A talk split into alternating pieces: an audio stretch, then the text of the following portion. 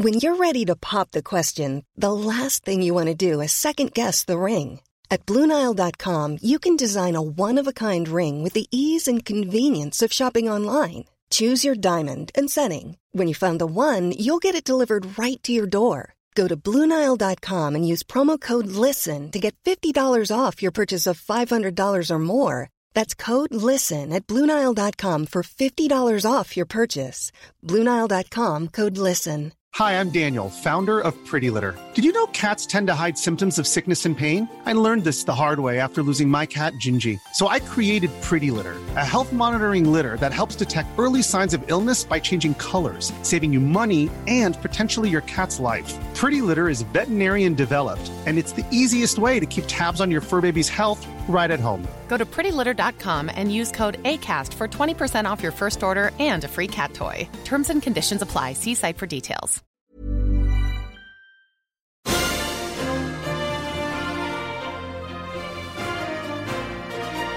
Canada's team is on the verge. It's the Yahoo Sports Hockey Podcast. Justin Cuthbert back with you. Yes, the Montreal Canadiens are one win away from reaching the Stanley Cup final after a convincing and I might say dominant 4 1 victory over the Vegas Golden Knights in game five. It was supposed to be rocking in Vegas, but the Canadiens have met no arena that they can't suck the life out of, at least this season.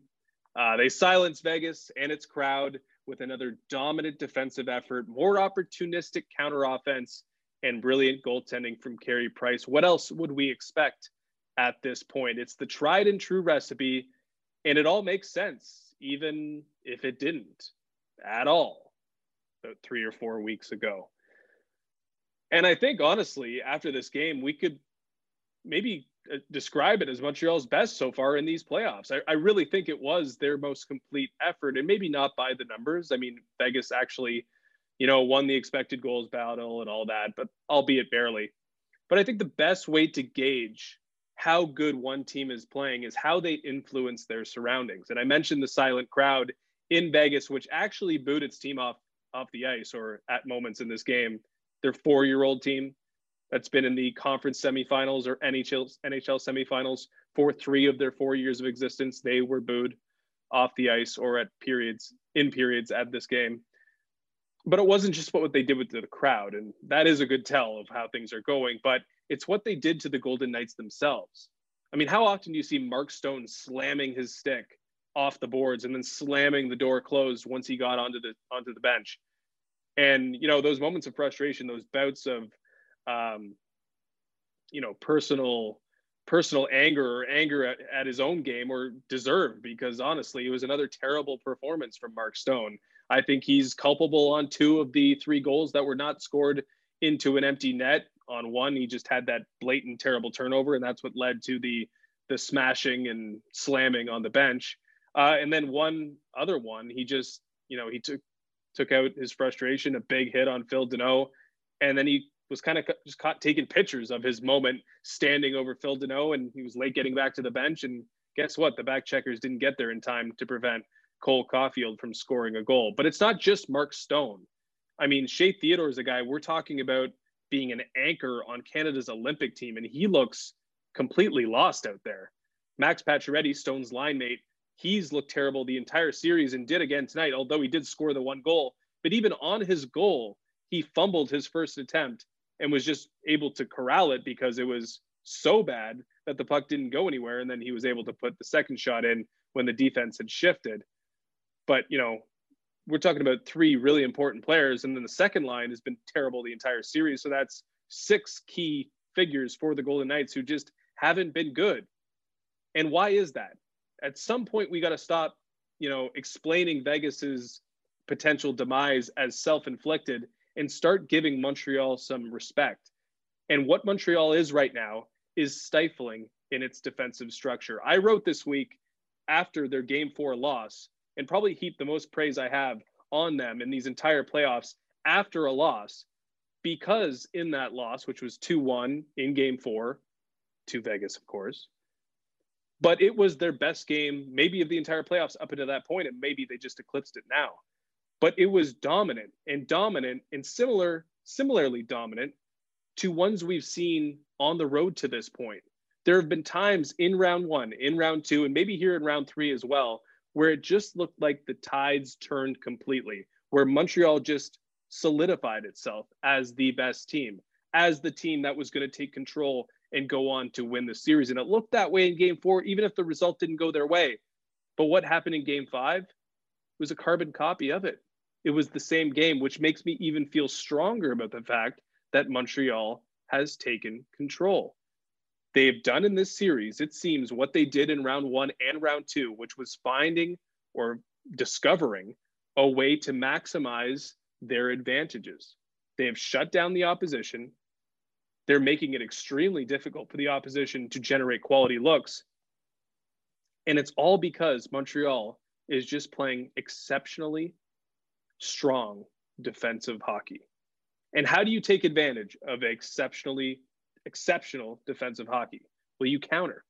You hit them on the counter. And that's exactly what the Montreal Canadiens are doing and they're doing exceptionally well. It's remarkable how often we see Montreal forwards streaking behind Vegas defenders. All three of their goals started with a defensive play first tonight. Two on clean zone exits where they just beat the Golden Knights defenseman to the net, and then one right off, off a turnover in their own defensive half and hitting them back on the counter. Right now, the difference in this series is that the counterattack style of Montreal is beating the heavy puck possession style of Vegas. One of them is way more effective than the other.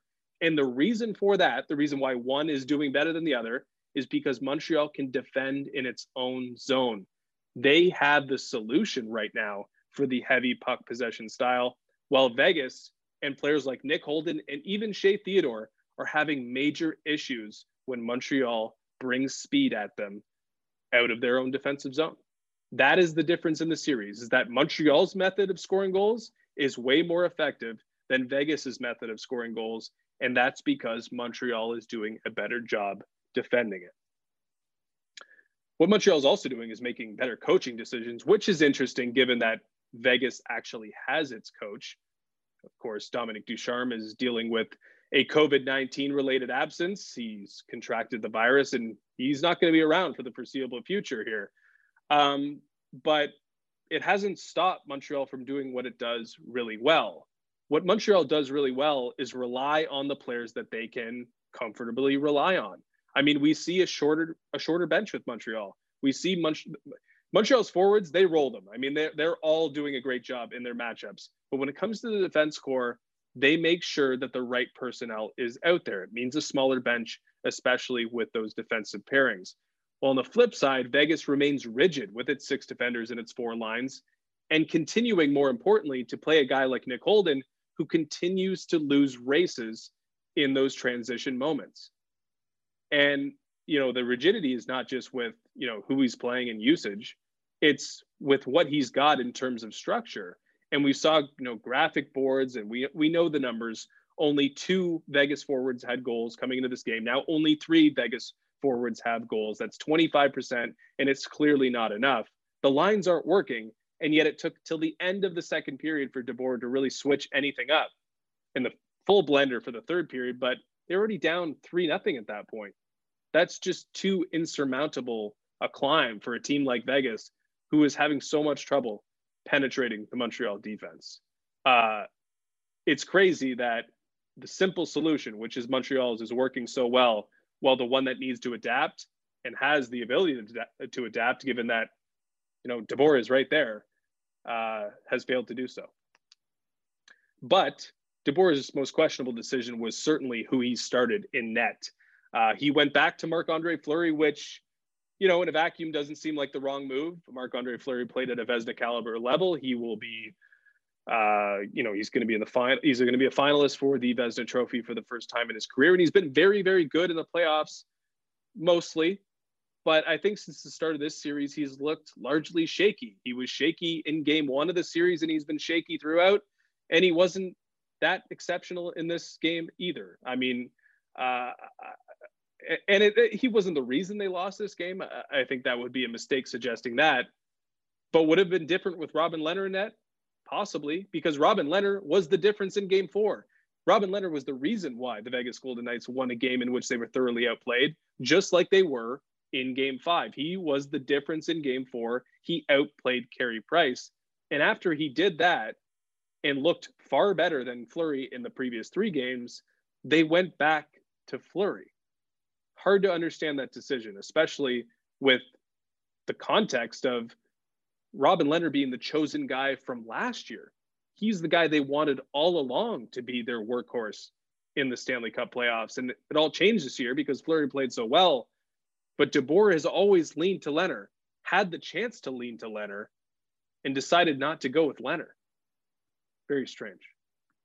More coaching faults for Vegas center around the power play. And I don't even know what to say about this group anymore because somehow it looks worse or looked worse in game five than it has been. And it's been absolutely lifeless dating back to like 100 plus opportunities for them. I mean, it's been terrible since deep into the regular season and all throughout the playoffs. I saw suggestions that, you know, the reason why Vegas might not get through Montreal is because the power play has been so bad. And I completely disagree with that.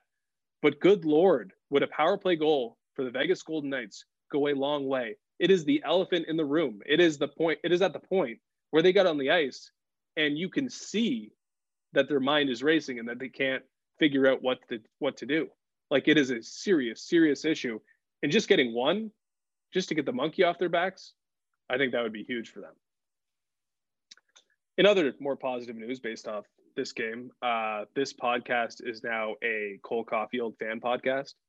I mean, this player, this young guy who was in college just a couple months ago, is having so much fun on the biggest stage. I mean, he's just getting he's just starting to get paid to play hockey. So he's not maybe jaded like everybody else who's been around this game for so long.